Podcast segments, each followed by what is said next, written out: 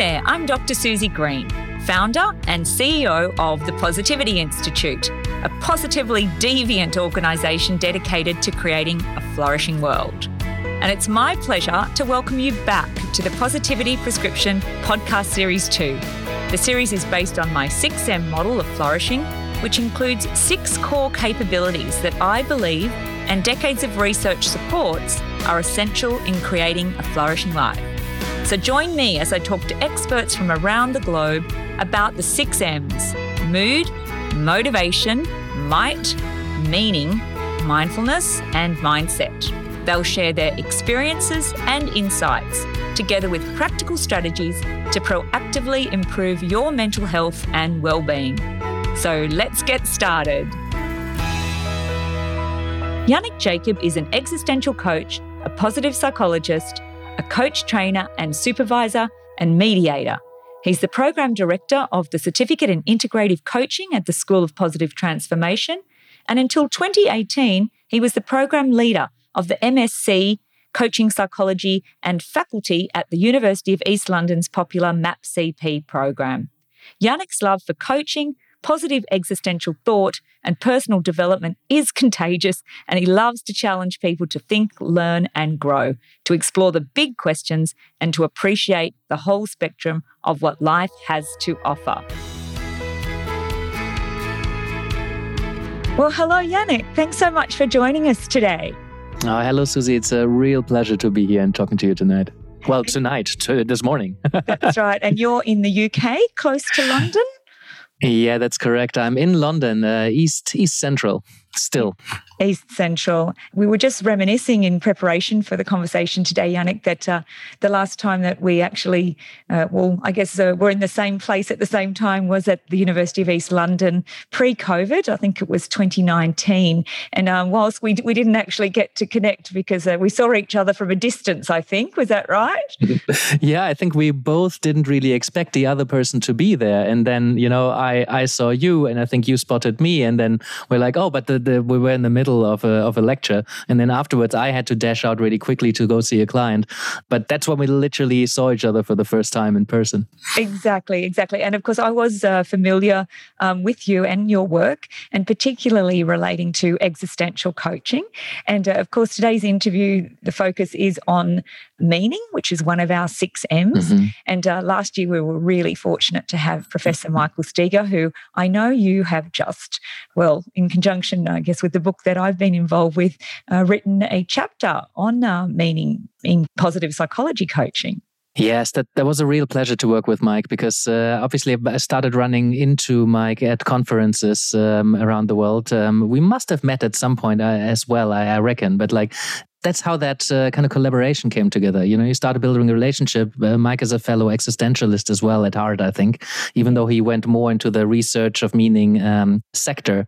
But we, we kept in touch. And when this opportunity came around to write more about meaning centered work, particularly coaching work, which is um, what I'm very passionate about, uh, we um, very quickly connected because I love applying the meaning frameworks that he created. And our conversations are always very fruitful. So that was, that was, that was great. Yes, and, and usually very lively and usually very humorous, I would add, with Mike. Indeed, yes. even even when we're discussing the big questions in life, yeah. So, yeah, so really wonderful to have you here today and uh, to hear more about your approach to meaning, and also very keen to hear about the integration into a coaching context, given that is mm-hmm. real, real area of expertise. And uh, I was also reflecting with you prior to coming onto the call today that you know these questions or these bigger questions for me have become I guess, more meaningful, if you like, uh, as uh, as I'm growing older, and I guess maturing. One would hope, and and growing in in wisdom as I you know, start to to take uh, bigger perspectives on on my life as as a whole so far and uh, up to now and, and and into the future. So this is an area I'm really really really interested in, and mm. as you would know, is becoming more and more popular within coaching, within that framework that both the late great Tony Grant referred to as third generation coaching, and also our colleague Professor Reinhard Stelter has done some mm-hmm. work around third generation. Coaching. Yes. So where coaching is not specifically just performance focused, which it had been for many, many years, but now enables us to have these bigger types of conversations around meaning. Yes, and this uh, is such an important wave of coaching, and I'm I'm really grateful to the gentleman you mentioned because coaching started off as a very performance kind of uh, enhancing tool, and with that kind of third wave, uh, we're having more dialogues with people. We're talking about things that matter, and when we talk about things that matter, we're uh, in the area of meaning, and I think uh, time does that. Not just uh, time in terms of when we get older, but like the more time passes and the more we are aware that we may not have an infinite amount of time, we then inevitably start asking ourselves questions around how well am I using my time, particularly the little time that I have left potentially.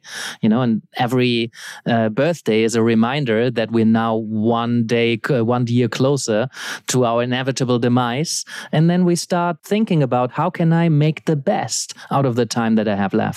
And those are the questions and the conversations that are really important when we want to have made good use of our time on this planet or in this company or in this relationship or in this conversation.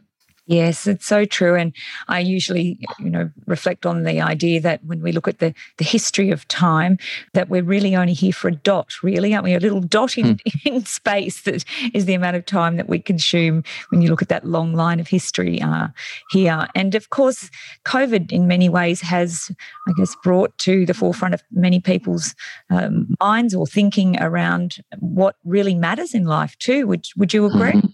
Absolutely. Um, the pandemic brought out all of the existential themes uh, as I see them. And um, without getting too much what is in there, I think one of the things that is it's done for us is uh, made us really think about how we live our lives.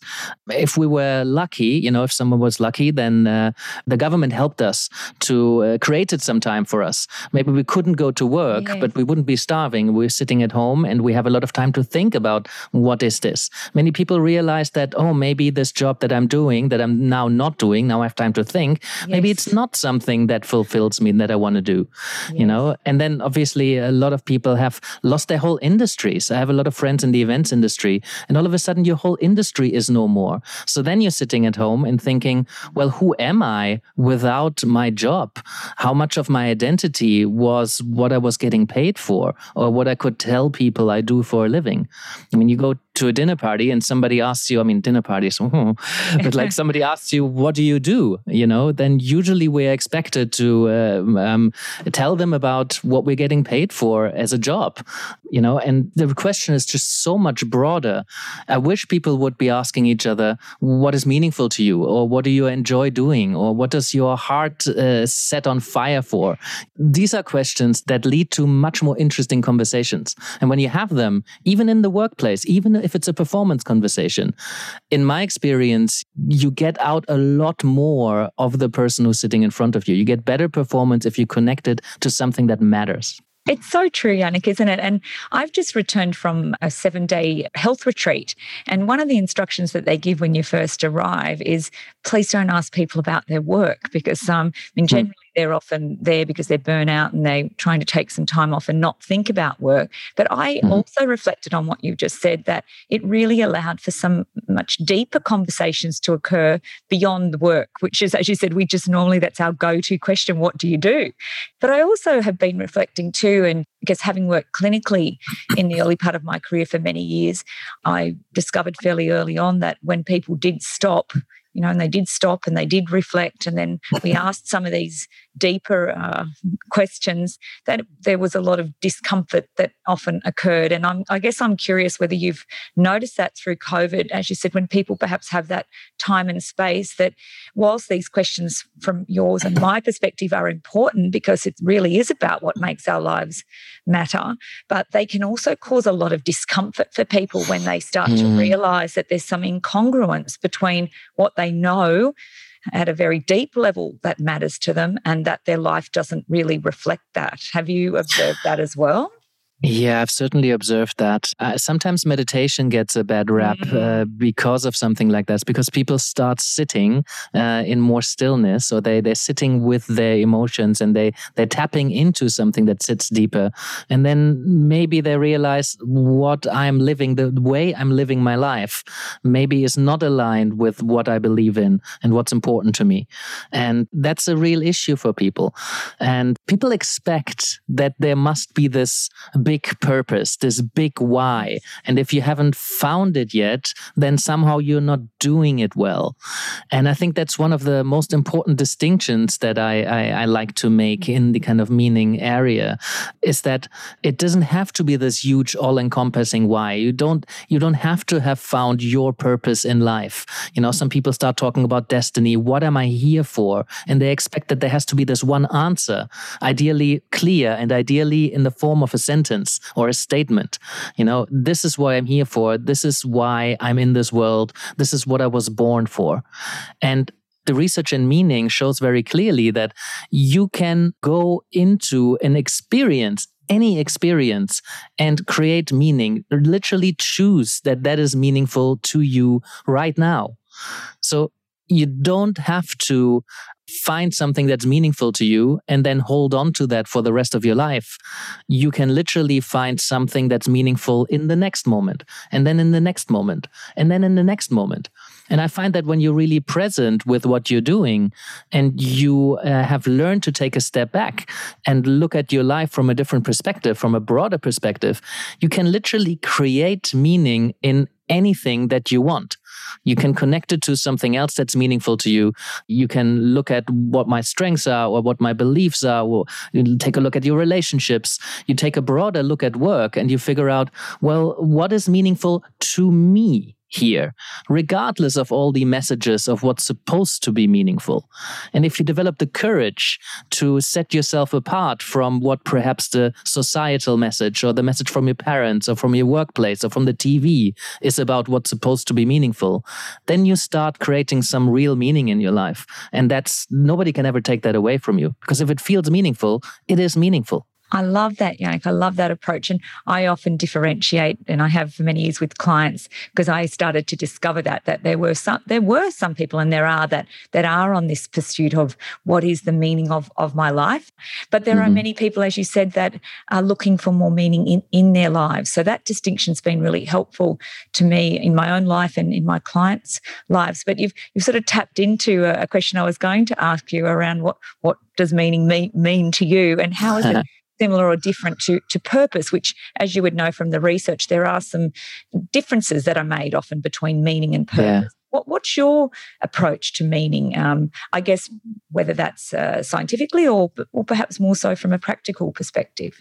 Yeah, for me, it, they always both come together through my work with people from an existential perspective, it's all very practical. All the research goes out the window when you talk to a person because they might just be the outlier. They yes, might just be true. the what we would statistically eliminate to get a good research result. Yes. You know, it, you cannot eliminate the person who's sitting in front of you. No. You know, if they say this stuff doesn't work for me, then it, you need to let it go and work with whatever they're coming in with. Yes. So that's kind of um, uh, my. I'm evidence based, but you know, in the end, uh, you need to talk to the person and figure help them figure out what is.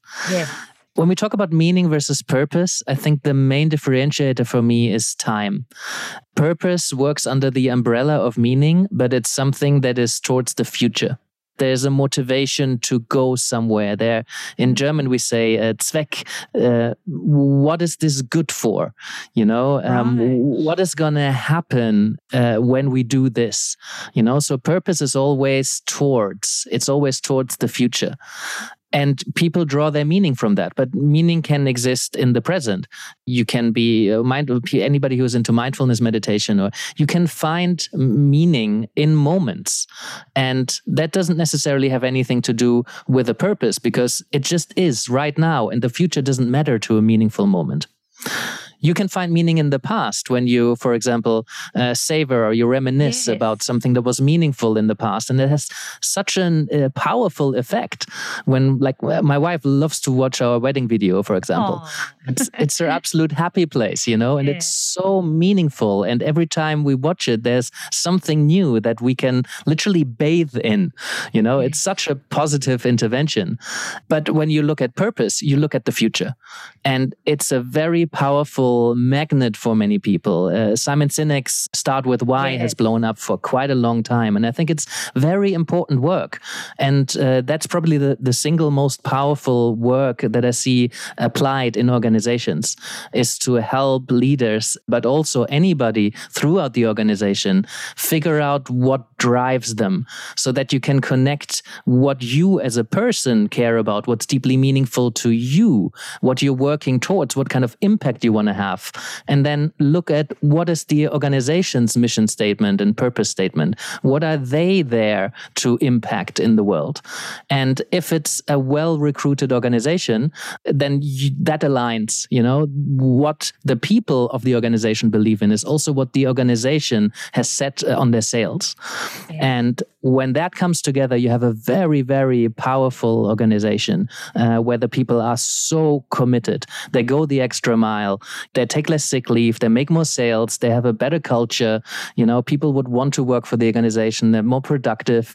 Everything seems to be better when you are aligned with that meaning, either now or the purpose towards the future. Yes, there's certainly research to support that. And I think it is in many cases, and everyone I've been speaking to lately are just busier than ever, is what I'm hearing, and I'm not entirely sure why, why that is. Um, with uh, hmm. many people returning to the office, and perhaps it's the hybrid model. I'm not sure what it is. There's probably multiple factors, but I often find that there's there's rarely the space, or as you know, we refer to in coaching that self-reflective space. But even within a team setting, where is that space for people to to talk about their why, if you like, and then the alignment mm-hmm. to the organisation, um, and of course that's also relying on psychological safety because I know I've had clients in the past that have said, there's no way I want to talk about these things at work with my boss or or my team. So I would assume that, you know, it's all on the foundation of uh, high levels of psych safety that people can have these yeah. Conversations at work. Would you agree? Yeah, it, it depends a little bit. It takes a strong culture meaning is deeply personal, right? Yes. Um, not necessarily because you can have this kind of find your why workshop or and yeah. then people come up with oh i want to make the world a better place or i want to have a positive impact on my community and you know these are things that are easy to say yeah. but it's harder to really tap into and this is the challenge for coaches is to have those conversations to really tap into that meaning that is deeply personal that mm. they're not mm. afraid to kind of put out there so if you want to have more of these conversations conversations, uh, I think you need to create, as you say, a, a, a place of psychological safety mm-hmm. and a way to uh, open that space so that people can tell each other what's meaningful. Yes. And that can't be an exercise that you just do because you think it's going to help productivity. exactly. You know, yeah. it has to be embodied. Somebody needs to come in and open that space, and people need to sense that this person is for real. You know, they're they're authentic in their endeavor to create a space to talk about what's meaningful here. You know, that's why we need those kind of leaders who who are open enough and human enough and vulnerable enough to say this is what i believe in and this is my vision for this company or this organization. This is the kind of impact that i want to make. And then the people who will find that meaningful naturally flock behind Yes. Now, when an organization gets beyond a certain size, it's easy for more and more people to slip through because the paycheck is good or the brand yes. is great or it's just convenient.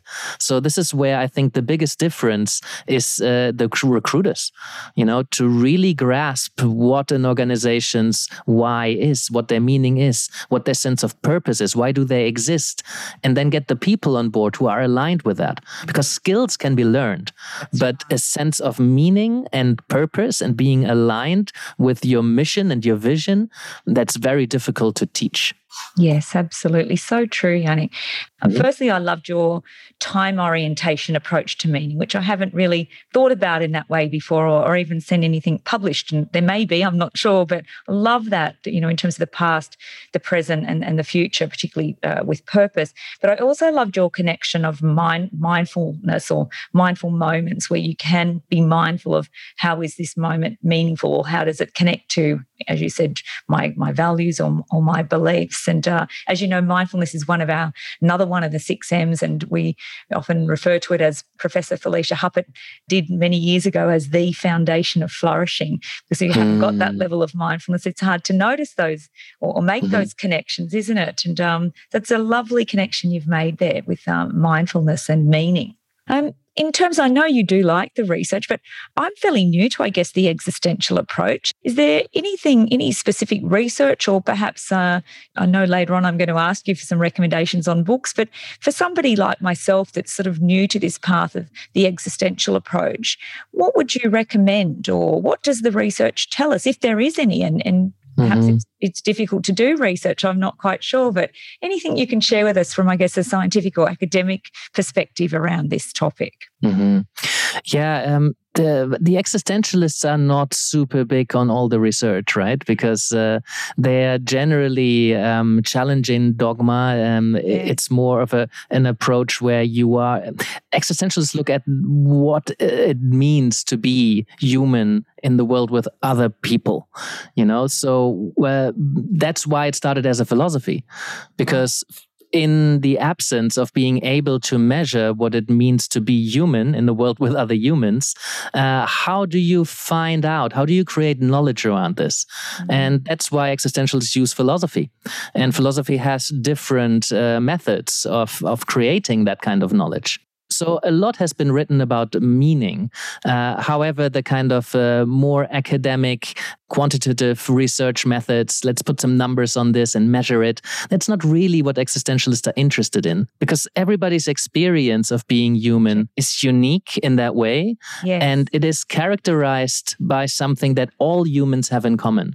And that's what the existentialists kind of brought out is those, those existential givens that uh, there is something around meaning and meaninglessness. There's this inherent absurdity often in the world. Like things just don't often make sense. How many people have spent a lifetime in looking for an answer where maybe there isn't an answer? We are so far as a species because we have this urge to make sense of the world and make it whole yes. and make it coherent. And we just can't do it. Our, our brains are too small. We can't possibly comprehend the vastness of the universe. We, we already have difficulty comprehending exponential growth. So it's really uh, difficult for us to really grasp that. But that's part of the human condition that you know maybe there isn't a sense of it all. Maybe there isn't a universal power. Maybe it doesn't all make sense on some level. Maybe some things are just random. But the thing is that we'll never know. It's impossible to know. And this not knowing this uncertainty is again part of the fabric of our lives. So we have we find ourselves as human beings having to make decisions being forced to make decisions. You know not making a decision is a choice in itself. Mm. so we're forced to make these choices. We have this freedom in the face of not knowing how things are going to turn out if we choose the, the, this, that, or the other. And, you know, research can help us to increase our level of certainty but we will never be fully certain. So these are some of the elements that the existentialists uncovered. Nobody can ever fully, truly understand my experience of being human. I can coach somebody for, uh, you know, 20,000 hours. I can be married for 80 years and I still will not fully understand the experience of this other person. All the art, all the books in the world won't be able to communicate really what the experience of the artist was. Everybody looks at a painting in a different way. So it's difficult for us humans to sit with. All of these, they cause anxiety. We have this existential anxiety that never quite goes away. Well, there's always a baseline. Exactly. And as you would know through COVID, I mean, this uh, uncertainty, which is encompassed within the, the term VUCA that was used extensively, mm-hmm. the volatile, uncertain, complex, ambiguous world, that uncertainty was one of the largest issues that people sat with, with not knowing, you know, how long the lockdowns were going to go on, when we were going to get a vaccine. Yes and um, that was very distressing for, for many, many people. And mm-hmm. I, I love this, again, this existential approach in, in terms of a large part of it, if I'm understanding it correctly, or in, in my understanding, is that it's about accepting that there are some things that are not knowable or that we have to, as you said, move forward or progress or make decisions without the certainty or with, with the not knowing existing simultaneously. So it seems yes. to me that now more than ever, we probably need to learn more about the existential approach to help people, given we're going to be living in times where there's going to be extreme levels of uncertainty. Absolutely. I mean, the speed of development is nauseating. Where we were 50 years ago, the jump before was 200 years ago. I mean, 100 years ago, we, we didn't have computers. 150 years ago, there weren't any cars.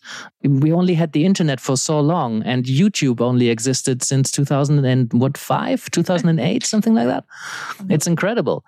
So, we naturally uh, aim for mm, avoiding discomfort.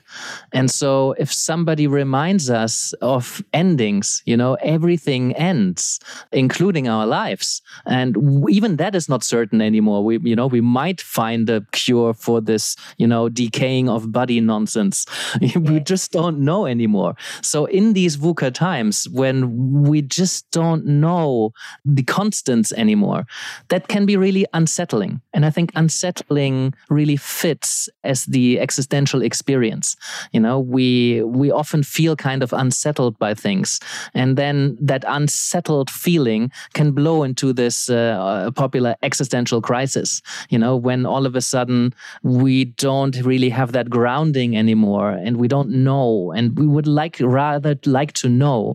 and how often do people create uh, realities, even though it's bogus, just to have something to hold on to that is an explanation you know? And then we we kind of stop asking too many questions because it's better to have an explanation than to not have an explanation exactly. And it, it seems to me to align beautifully with acceptance and commitment therapy or training mm-hmm. in terms of, I guess, their focus on the importance of, of, values and being able to sit with discomfort and still move in a values congruent direction. So, do you see connections there with, I guess, the existential philosophical approach and, and ACT based approach?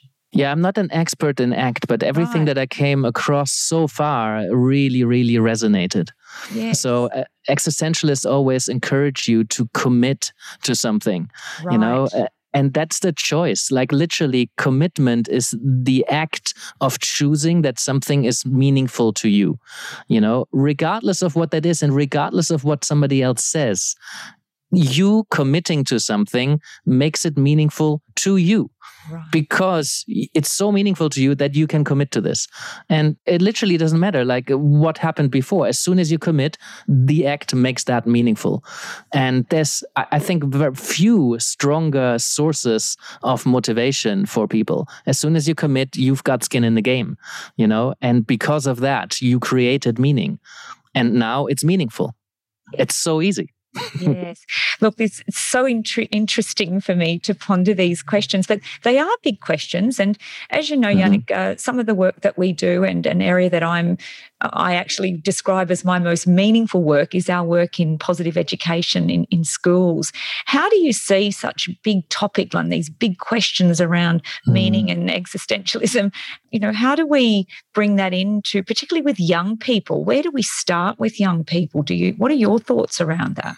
Yeah, that's that's actually where I went into after my degree in positive psychology. Oh. I, I actually started teaching a well-being curriculum at schools for it was like six hours a week back then.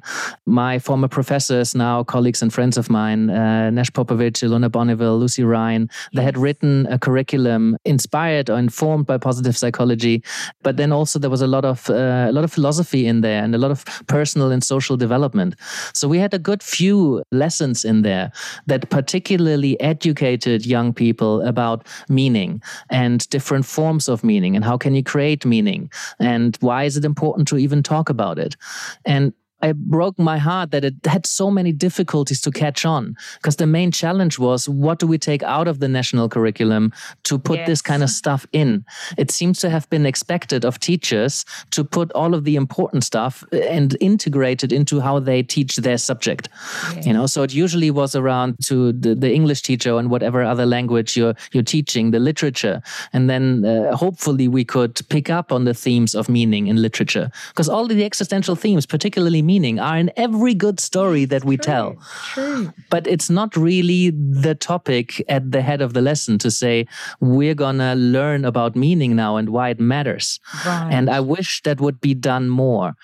And I had to step out of the education space at some point just because I had 15 other projects and I had to, you know, at some point do work yes. that pays. Uh, yes. At that time of my life, I just couldn't, I couldn't sustain doing all of this work anymore without it getting fruited. But that I think you've done a lot of good work. I've seen you you uh, recently started a mastermind with school leaders, so I see yes. a lot of great work being done, particularly in Australia. In Finland, there, there's a really good uh, new approach to education. So there's there's a lot of work being done, and I, with great interest, I see the the field grow. And part of my heart still weeps that I'm not in it anymore because I, I chose a slightly different focus. But I very much support the positive education field, and I can see it develop, which is great great to see. Yes, it will be interesting to see, particularly around the introduction and, and, as you said, discussions around meaning for children and young people. Because when we look at the significantly and increasing rates of mental illness, and we often know with a disorder such as depression that there's a sense of meaninglessness. Mm-hmm. So I think, again, you know, yeah. use this term now more than ever, do we need to be having these discussions with children and young people around meaning? Absolutely. And this is like part of the research. Uh, the research is very strong. Like, not only is meaning built into the fabric of happiness, which we've seen uh, yes. uh, through well being theories such as PERMA or Ryff Keyes' psychological well being, but I, I, remember Martin Seligman mentioning a study that they've done in the US Army where they found that I think it was something like the bottom 5% of my life is meaningful or I have meaning in my life, were also the highest uh, percentage in likely to commit suicide. Mm. Mm. And I remember him saying that we are close to predicting suicide. I think that's where the words that he used. And this was 10 years ago. I recall that. Yes, no, it surprises me that we haven't sort of had made those connections a, a lot more strongly. But yeah, right. Let's it seems so obvious. it certainly does. And and similarly, when I've used the VIA, the Values in Action Inventory, you know, when people, clinical clients I've worked with over the years, when I, I look at uh, the ratings and the, the bottom five, hope, you know, and that that sense of if hope is in the bottom 5 mm-hmm. that's also an alert yes. to me that there are potentially some concerns around mm-hmm. their mental health as well. So I know we haven't got a lot of time, Yannick, but um, I'm really keen to hear about your own personal experience with exploring meaning. Uh, are there any sort of approaches or what's helped you understand the role of meaning or purpose in your life? Yeah, Oof, where do I start? Question. I think when I'm reflecting on this, the word that comes up the most for me is courage. Yes. The courage to face the difficult questions around meaning. It is a courageous act to question your sense or your maps of meaning, your framework that gives meaning to your life. Because it's so easy to like everybody's been given meaning frameworks. Our parents tell us what matters. Your boss tells you what matters. Like your media tells you what matters. You pick up all of these messages that tell you what is meaningful in your life or what's supposed to be meaningful in your life. What is a meaningful existence? We have an understanding of what that means.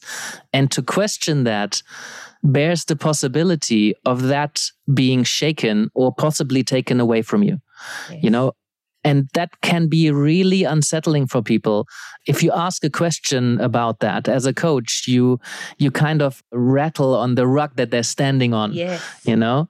And somebody who's going on that quest, I have a massive amount of respect for already. You know, the courage to ask yourself a question whether what you believe in is actually what you believe in, or maybe it's somebody else's idea. And so I think that's one of the most important characteristics to foster and to practice is the courage to choose your own meaning, you know, to go and do things like what feels right to you, regardless of what the others think. And because we're such social animals, it's really difficult to go against what somebody else is thinking because we crave this harmony. But we're not really going to live an authentic life if we don't have the courage to do that. And we're also not going to build the next multi million dollar company if we're not having the courage to go things differently, how I think they should be done. You know, because like if we do things differently, we stick out. It's a challenging experience because other people will want to challenge that. Because if you're doing some things differently, that means the other people who do things differently, now they're like, oh, why why is that person doing it differently? Maybe maybe I'm wrong or something. You know, so there's a lot of courage around meaning Yes, I couldn't agree more. Again, having had the privilege of working with many clients over the years, I would often reflect to them that this is a courageous journey that you're on, is to um, firstly take the time out to stop and reflect on what matters most in your life, and then potentially to do things differently because people sometimes, as you said, like you the way you are, and they're not that happy when you start doing things that uh, don't work mm-hmm. potentially uh, as well as they did in terms of that relationship. So it's certainly a very courageous journey, and uh, and I know we don't have time today, Yannick, but it sounds like you've made some courageous decisions yourself in your own life. So we are coming towards the end of the podcast interview, and I usually ask for a recommendation, uh, whether it's a book or a podcast for anyone interested in the topic of men generally, or perhaps your favorite topic around existential approaches. Yeah, there was one book that really stuck out when I thought about meaning and I thought about existential and I thought about the workplace, which is uh, David Whyte's, uh, that's W H Y T E, uh, Crossing the Unknown Sea. And David is just such a poet. Yes. I, I like just reading the book. It was a joy to just read the words. Sometimes I even read sentences out loud just because it it's just so such beautiful language. But really he tells the story of how he was seeking uh, meaningful work. And he's just a beautiful storyteller but really it's a book about work. But it's embedded in these beautiful reflections on what is meaningful and how can you navigate that path? Uh, what does the word career even mean? And how can you move forward and and develop the courage to find out what really resonates resonates with you. So I, I would any I would recommend anybody to read Crossing the Unknown Sea. And if somebody wants to understand the existential givens a bit better, uh, Irvin Yalom is a, a, fantastic writer, and he has written a lot of stories from his own therapy practice. Uh, but the academic textbook would be Existential Psychotherapy, which was written in 1980, and it's not your usual academic work. It's actually really, uh, really beautiful to read. But that will give you the understanding of what the existential uh, human condition uh, means. Yes, I'll certainly be ordering that textbook. As, as I was saying to you in my uh, journey as a psychologist and uh, coach over the years, it's very difficult to get across all the areas that you have an interest in. And, and existential psychotherapy was brought to my attention very early on in my career as a psychologist, but it's something that I'm certainly going to return to. So I'll, I'll certainly mm. be looking at that book and very familiar uh, with, with Yalom uh, being a leader in that field. Interesting that you mentioned David Whyte because only last week I took delivery of uh, a book of his by the name of Consolations, which was recommended oh, to me. Now, I haven't even opened lovely. it yet. It's sitting out there on my uh, dining table at the moment. So, uh, yes, I'd be very keen to look at both of those books, Crossing the Unknown Sea and, and Consolations. Fantastic. Yeah, so thank you so much, Yannick, for joining us and sharing your wisdom on this topic. It is a topic, as I said, I would love, I'm looking forward to learning more about, looking forward to hearing you speak at. Uh, we've got an upcoming conference, uh, looking forward to you speaking at that conference and the Workplace Coaching Summit, but also looking forward to connecting again when we can in person, whether that's in the UK or perhaps here in Australia, Yannick, at some point. Yes, me too. We've got a conference in Iceland to catch up on and uh, shape the positive right. psychology coaching field a little more. we certainly do. so, looking forward to that. So, thank yes. you so much. And uh, I hope you enjoy the rest of your evening. Thank you. I really appreciate your curiosity and the way that you facilitate conversations. So, uh, please keep doing what you do. It's a very important work. And uh, thank you for the platform. Very much for listening to the Positivity Prescription podcast series 2. And if you'd like to learn more, head to our website, thepositivityinstitute.com.au, to purchase a copy of my first book for the public, The Positivity Prescription. You can also sign up for our e news where you can stay up to date with all things positive. See you next episode, and remember, life's too short to languish.